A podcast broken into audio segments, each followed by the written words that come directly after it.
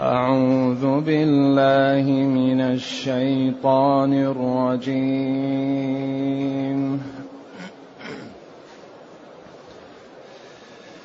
وأوحينا إلى موسى أن أسر بعبادي إنكم أن أسر بعبادي إنكم متبعون. فأرسل فرعون في المدائن حاشرين. إن هؤلاء لشرذمة قليلون وإنهم لنا لغائظون وإنا لجميع حاذرون فأخرجناهم من جنات وعيون وكنوز وكنوز ومقام كريم كذلك. كذلك وأورثناها بني إسرائيل.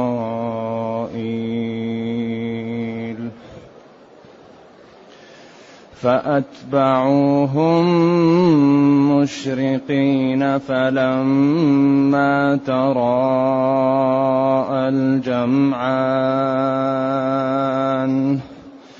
فلما تراءى الجمعان قال أصحاب موسى قال أصحاب موسى إنا لمدركون قال كلا. قال كلا إن معي ربي إن معي ربي سيهديني فأوحينا إلى موسى فأوحينا إلى موسى أن اضرب بعصاك البحر فانفلق فكان كل فرق فكان كل فرق كالطود العظيم وأزلفنا ثم الآخرين وأنجينا موسى وأنجينا موسى ومن معه أجمعين. ثم أغرقنا الآخرين. إن في ذلك لآية. إن في ذلك لآية وما كان أكثرهم وما كان أكثرهم مؤمنين وإن ربك لهو العزيز وإن ربك لهو العزيز الرحيم.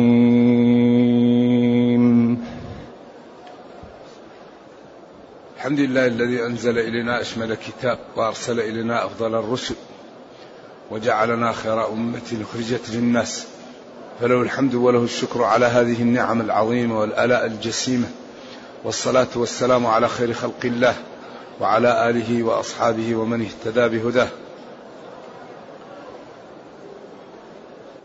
أما بعد فإن الله تعالى لما بين ما حصل بين موسى عليه وعلى نبينا الصلاة والسلام وبين فرعون يوم الزينة من إظهار كل من الفريقين قوته وما عنده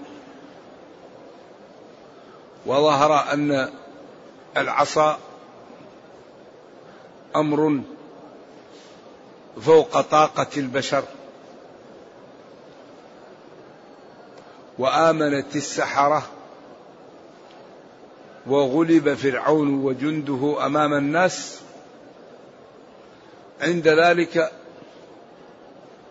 بدل من أن يتوب فرعون وأن يرجع عن الضلال تمادى وقال لأقطعن أيديكم وأرجلكم من خلاف. ولأصلبنكم أجمعين. هؤلاء السحرة الذين علموا من السحر أن هذا ليس من السحر انقلب ما في قلوبهم من السحر إلى الإيمان.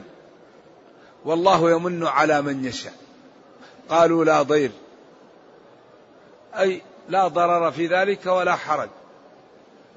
إننا منقلبون إلى الآخرة وإلى ربنا ليغفر لنا الكفر والمعاصي التي فعلناه ونحن بصحبتك.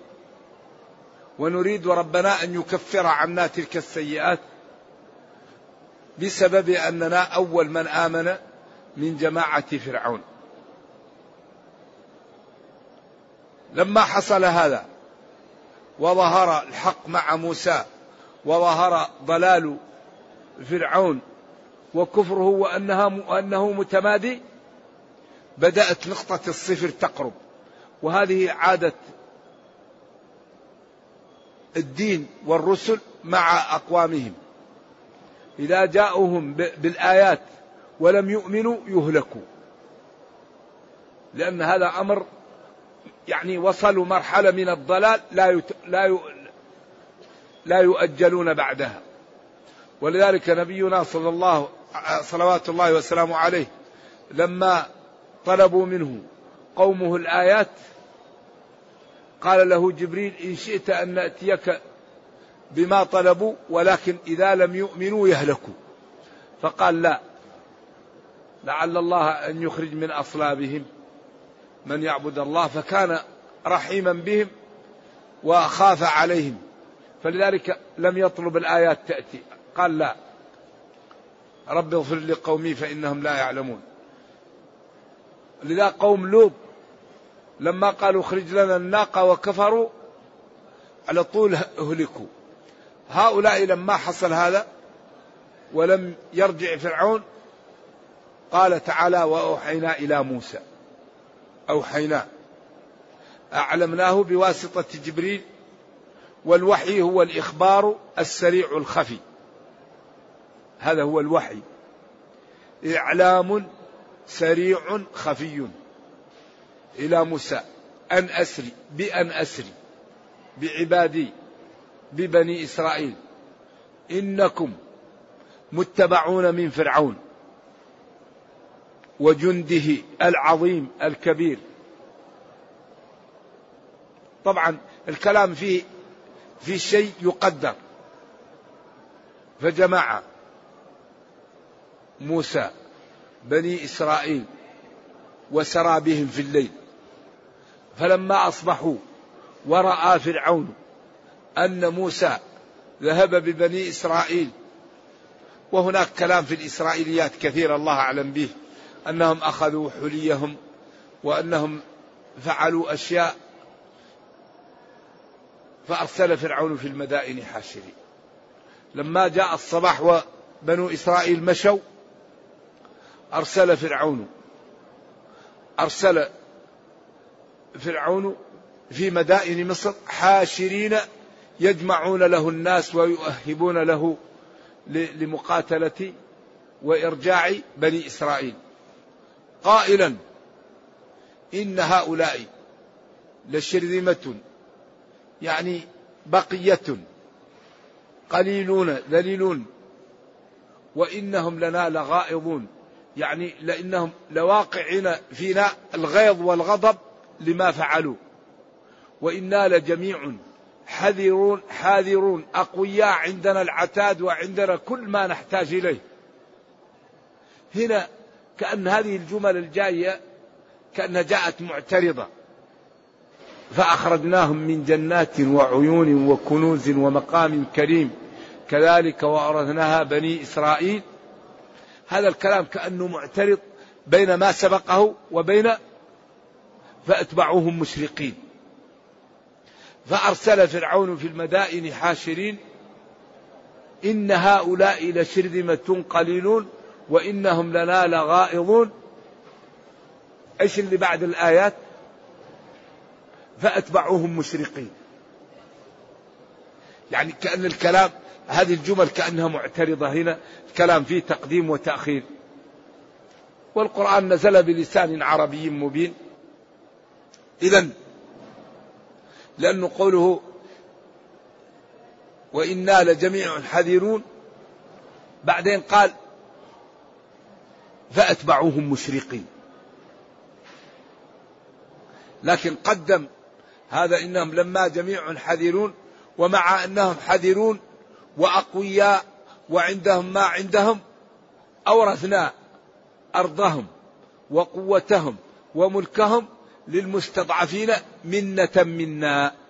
كما قال ونريد أن نمن على الذين استضعفوا في الأرض. نريد الله أراد ذلك بمن منه ورحمة. ونجعلهم أئمة ونجعلهم الوارثين. ونمكن لهم في الأرض ونري فرعون وهامان وجنودهما منهم ما, كان ما كانوا يحذرون. إذا قدرة الله وقوته غالبة ولذا هؤلاء الذين كانوا خدم يستضعفون تقتل رجالهم وتستحيا نساؤهم للخدمة. هؤلاء قلب الله الأمر وأورث وأورثهم ديار فرعون وقومه. وفي هذا عبرة أن الظلم لا يدوم وأن البطر لا يدوم وأن الذي يدوم في هذه الدنيا هو الإيمان والصدق والعدالة. أما الظلم والطغيان فعاقبته للزوال وللاضمحلال لا يبقى ظلم أبدا. الظلم يستمر مدة وينتهي. لكن الذي يبقى هو الحق والصدق والأمن أما ما ينفع الناس فيمكث في الأرض. لذلك اتفقت آه، يعني الشرائع على تحريم الظلم. واتفق العالم على أن العدالة هي التي تسعد الشعوب وتقويها وتأتيها بالرخاء والطمأنينة والأمن. إذا أوحى الله تعالى إلى موسى أن أسري بأن أسري بعبادي ليلا في الليل. هذا بيان لأن السراء يكون في الليل لكن هذا تأكيد له. إنكم متبعون من فرعون. فجمع موسى بني إسرائيل والسراء. فلما فعل ذلك وكان الصباح جمع فرعون جنده وتبعهم. فلما تراءى الجمعان يعني أصبح كل منهم يرى الآخر قال أصحاب موسى إنا لمدركون إنا واقعين في يد فرعون وجنده. لأنهم رأونا وهم عندهم قوة هائلة وأمامنا البحر فماذا نفعل. ولذلك قيل تشاؤما بموسى عياذا بالله من اليهود. وكان عددهم كما في الإسرائيليات ستمائة وسبعون ألف ستمائة ألف وسبعون ألف. وكان جند فرعون ألف ألف. وخمسمائة ألف. وهذا لا أعرفه ثابت أعرفه في الإسرائيليات. قال موسى لقومه كلا ليس الأمر كما تقولون. إن معي إن معي ربي سيهدين. معي ربي. سيرشدني ويوفقني ويمنعني من هؤلاء. لأن موسى علم أن الله تعالى منجيه وأنه موبق فرعون. قيل قال موسى للبحر يا أبا خالد انفتح. فلم ينفتح. فأوحى الله إلى موسى أن اضرب بعصاك البحر. فضرب موسى عليه وعلى نبينا الصلاة والسلام البحر بالعصا. فانفلق البحر وأصبح الماء كالجبل الطود العظيم الجبل العظيم جدا بقدرة الله تعالى. كيف بقى الماء؟ وهو سائل يعني متماسك بقدرة السميع العليم جبل. ويقال إنه جعل بهذه الضربة اثنتي عشرة طريقا على عدد الأسباط. فكان كل فرق كالطود العظيم. إذا من هذه قدرته تخالف أوامره؟ من هذه قدرته تنتهك نواهيه؟ ضرب أمر عبده بأن يضرب البحر بعصا فانفلق البحر وأصبح الماء يرتفع مثل أكبر جبل وبعدين ممسوك بقدرة الله. يقول لما خافوا على إخوانهم جعل الله في نفس ال هذا فرق الطود العظيم جعل فيه نوافذ كلهم يرى الثاني لإكمال النعمة وإظهار القدرة الهائلة. فيقال إن فرعون كان على حصان وأنه لما رأى الحصان هذا الجبل بين الماء تهيب فجاء جبريل على فرس ودق ومررها أمام حصان فرعون حتى تهيأ لها ودخل ثم دخل الجيش وراءه فلما كان آخر بني إسرائيل خروجا من البحر وآخر آه، القبط داخل البحر انطبق عليهم جميعا ولم ينجو منهم أحد. وأزلفنا أقربنا ثم الآخرين القبط وأنجينا موسى ومن معه أجمعين ثم أغرقنا الآخرين. قالوا فرعون ما مات ولم يمت فإذا هو البحر يرفع فرعون حتى يروه وييقنوا أنه مات. فاليوم ننجيك ببدنك أي نجعلك على نجوى ببدنك وأنت ميت لتكون لمن خلفك آية. وهكذا صنيع الله بالمجرمين مآلهم إلى الهلاك وإلى الدمار وصنيع الله بالمتقين مآلهم إلى النصر وإلى الفوز. ولذلك قال جل وعلا وإن جندنا لهم الغالبون. وإن جندنا جند الله لهم الغالبون.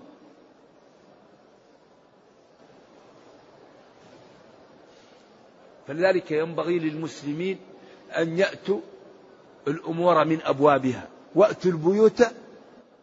إذا أردنا النصر نأتي من بابه. إذا أردنا العزة نأتي من بابها. إذا أردنا الفوز نأتي من بابه. ولذلك تعالى قال وليس البر وليس البر أن ولكن البر من اتقاهم كانوا إذا أرادوا أن يأتوا يتسلقوا من ورائي. قال لا هذا ليس البر. البر أن الإنسان يتقي الله. وتقوى الله هو هو هو الباب الذي هو مأمور به. فلذلك إذا قام المسلمون بما طلب منهم واستقاموا على الدين لا بد أن ينتصروا. لا بد من النصر للمسلمين. لكن بما لا؟ بشرط أن يستقيموا. والاستقامة لها ركنان. الركن الأول هو أن يعدوا ما يستطيعون لأعدائهم. الركن الثاني أن يستقيموا على شرع الله. فإذا قام المسلمون بالركنين لازم ينتصروا. ولذلك الله بين قال أوفوا بعهدي أوفي بعهدكم. وقال إن الله لا يخلف الميعاد. وأزلفنا ثم الآخرين. جند فرعون وفرعون قربناهم للبحر وأنجينا موسى ومن معه أجمعين ثم أغرقناهم. أغرقنا الآخرين الذين أزلفناهم وقربناهم للبحر غرقوا جميعا ولم ينجو منهم أحد.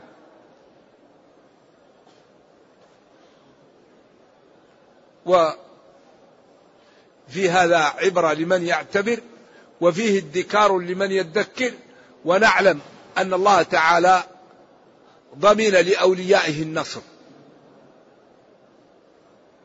لكن بشرطين. الشرط الأول الاستقامة على الدين. الشرط الثاني إعداد ما نستطيع ولو عصى. إذا النصر يكون بالإعداد الحسي والمعنوي. الإعداد الحسي ما نستطيع أن نعده ولو عصى. والاستعداد المعنوي الاستقامة على دين الله والبعد عن المعاصي. وقد أشرنا في هذه الدروس المباركة أن المثال على ذلك حاصل في غزوة الخندق غزوة الأحزاب التي جاءت قريش وغطفان وهوازن والأحابيش وجاءوا من فوق المدينة ومن أسفلها حتى وصف الله الموقف وقال إذ جاءوكم من فوقكم ومن أسفل منكم وإذ زاغت الأبصار وبلغت القلوب الحناجر وكل من في الأرض يقاطع أهل المدينة جميع أنواع المقاطعات ووضع لا يعلمه إلا الله.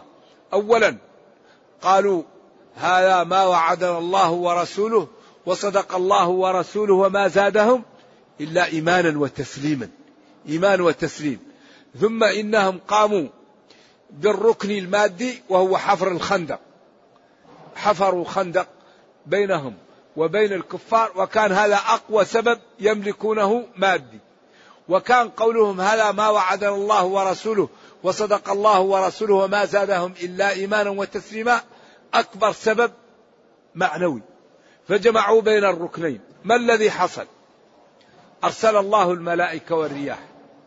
وأصبحوا كل ما نصبوا خيمة نسفتها الرياح. كل ما نصبوا قدر نسفته الرياح.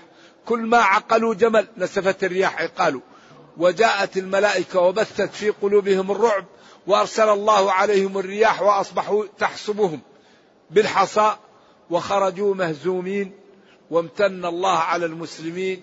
وقال جل وعلا يا أيها الذين آمنوا اذكروا نعمة الله عليكم إذ جاءتكم جنود فأرسلنا عليهم ريحا وجنودا لم ترها. إذا من ينصر بالملائكة والرياح؟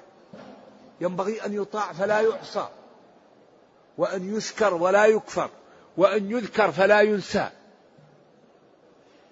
الذي ينصر بالرياح والملائكة ينبغي أن تكون العلاقة معه على ما شرع وعلى ما أراد. إذا ثم أغرقنا الآخرين. إن في ذلك الذي حصل من نجاة موسى وقومه وهلاك فرعون وقومه ومما نصرت به رسلي ومما كبت به عدوي لآيات لحجج وبراهين. ولكن أكثرهم لا يؤمنون أكثر الناس لا يؤمنون. وما أكثر الناس ولو حرصت بمؤمنين. وإن تطع أكثر من في الأرض يضلك عن سبيل الله. وإن ربك لهو العزيز. الغالب لا يغلب الحكيم الذي يضع الأمور في مواضعها. فابشر يا من أطعت ربك والتزمت أوامره وابتعدت عن نواهيه فإنه عزيز وحكيم وعالم ولا تخفى عليه خافية فهنيئا للمتقين. ويا ويل المجرمين العاصين. فالجملة صالحة للترغيب وللترهيب وهذا من إعجاز القرآن ومن شموله.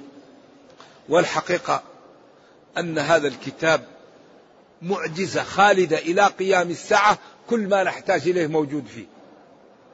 فحري بنا أن نعطيه الوقت. لا بد أن نعطي وقتا لكتاب ربنا. نحفظ نفهم نعمل ننجو نعز. نقوى نرتفع لكن لا بد من فهمه والعمل به.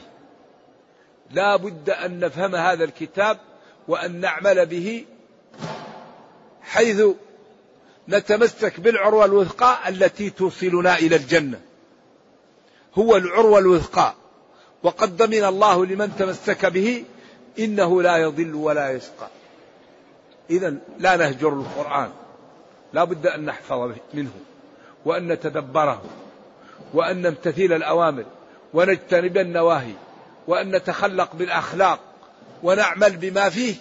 والله تعالى يصلح لنا دنيانا وأخرانا ويعزنا ويكبت أعداءنا. وهذا يسير على من كابد. لا يمكن أن يقوى الدين إلا بالمكابدة ما يقوى الإسلام إلا بالمكابدة والذين جاهدوا فينا لنهدينهم سبلنا. نرجو الله جل وعلا أن يرينا الحق حقا ويرزقنا اتباعه وأن يرينا الباطل باطلا ويرزقنا اجتنابه وأن لا يجعل الأمر ملتبسا علينا فنضل. اللهم ربنا أتنا في الدنيا حسنة وفي الآخرة حسنة وقنا عذاب النار. سبحان ربك رب العزة عما يصفون وسلام على المرسلين والحمد لله رب العالمين. والسلام عليكم ورحمة الله وبركاته. يقول هل يجوز تعزية أهل الميت بعد ثلاثة أيام أو بعد مدة؟ يجوز. هذا استحسان. تجمع أهل الميت. و لهذه الأيام هذا نوع من التخفيف لم ترد فيه السنة. وإنما قال الناس إن أهل الميت إذا لم يجتمعوا فإن الناس تتعب تذهب لهذا لجهة وهذا لجهة وله إخوان ومعارف فيأتون ويعزونهم لأجل التخفيف على الناس. وإلا هذا ليس من السنة. الجلوس للتعزية ليس من السنة. لكن الشريعة معللة وهذا فيه تخفيف على الناس. لكن ليس سنة. أن الناس ثلاثة أيام أو أربعة أيام أو عشرة أيام. إنسان إذا سمع بأن إنسان توفي يعني يعزي يقول عظم الله أجرك ويخفف عليه ويزور وهذا طبعا من الأمور المطلوبة لكن كون أن الإنسان يجلس له هذا ليس من السنة. لا يعرف هذا. لكن هذا من باب المصلحة لأنه إذا لم يجلس يتعب ويتعب الناس كل يوم يبحثون عنه. فيضيع وقت للناس ووقت له هو. فأرادوا أن يجلسوا لهذه الأيام من باب التخفيف على الناس وعلى أنفسهم. نعم. وإلا هذا ليس السنة. نعم. قوله تعالى لا يمسه إلا المطهرون. ما المقصود بالطهارة؟ للعلماء في هذا ثلاثة ثلاثة أقوال. القول الأول أن المقصود به اللوح المحفوظ وأن لا يمسه إلا الملائكة. وهذا بعيد. القول الثاني أن المقصود به القرآن والمطهرون المسلمون فلا يجوز للكافر أن يلمس المصحف. القول الثالث وهو أقربها أنه القرآن ولا يمسه إلا المطهرون الذين يعني لا لا حدث عليهم أصغر ولا أكبر وهذا الأولى والأقرب. وإنه لكتاب كريم. لا يمسه إلا المطهرون أن القرآن لا يمسه إلا طاهر. وإن كان القول بأنه آه، اللوح المحفوظ يعني ليس بعيدا. لكن القرآن كتاب الله لا يلمسه إلا طاهر. يعني طهارة صغرى وكبرى لا يمسه إلا وهذا أولى وأفضل وأبعد من الخلاف. نعم. عدم حسن التصرف من القدر أو من الشيطان في التعجل. من الشيطان ومن القدر. لأن الله تعالى إذا قدر شيئا هيأ له الأسباب. نعم. إذا أراد شيئا يهيئ له الأسباب. نرجو الله أن لا يقدر علينا إلا الخير. ولذلك لما يأتي الملك وينفخ الروح يكتب شقي أو سعيد. فإذا كان سعيد يهيأ له طرق السعادة. لا بد أن يكون سعيد. يعطيه الفهم ويعطيه الخشية ويعطيه الرفق فيهيئ له من يرشده. وإذا كان كتب له الشقاوة يهيأ له عياذا بالله الشياطين والبعد عن سماع وقساوة القلب حتى يحصل ما ما كتب. ولذلك أخوف ما يخوف القدر. والله الخلق ملكه لا يسأل عما يفعل. يضل من شاء ويهدي من يشاء ويغني من يشاء ويفقر من يشاء ويعز من يشاء ويذل من يشاء بيده الخير وهو على كل شيء قدير. يولج الليل في النهار ويولج النهار في الليل ويخرج الحي من الميت ويخرج الميت من الحي ويرزق من يشاء بغير حساب. فالعبد عبده والملك ملكه والخلق خلقه فما لنا إلا أن نقول اللهم سلم سلم. ونحاول أن نجتهد ونخاف ونسأل الله أن لا يكتبنا من الأشقياء. والذي يخاف ويعمل هذا مظن أن الله تعالى كتبه من الأتقياء. والذي لا يخاف ولا يعمل ولا يبالي هذا مظن عياذا بالله أن الله كتبه من الأشقياء. ولذلك الذي تراه يقول لك ادعوا لي. إذا إذا قدر الله هذا يخاف عليه. ومن رأيته يخاف ويعمل ويواظب على الطاعة ويبتعد عن المعاصي هذا يرجى له الخير. ولذلك قال اعملوا فكل ميسر لما خلق له. اعملوا اعملوا. أعقلها وتوكل. نبينا صلى الله عليه وسلم وهو المغفور له ما تقدم من ذنبه وما تأخر يسمع له أزيز كأزيز المرجل في صدره ويقوم حتى تتورم قدماه وتتفطر. فقالت له عائشة ألم يغفر لك ربك ما تقدم من ذنبك وما تأخر؟ قال بأبي وهو أفلا أكون عبدا شكورا؟ لذلك ربنا يقول لئن شكرتم فلذلك ينبغي أن نشكر ربنا بأن لا نستعمل نعمه في معصيته. نشكر ربنا بأن لا نستعمل نعمه النظر السمع البصر. لا نستعمل نعمه التي أعطانا إلا في طاعته. وجعل لكم السمع والأبصار والأفئدة لعلكم تشكرون. فنستعمل موارد العلم لشكر الله والله تعالى كريم. ونكتفي بهذا. نعم.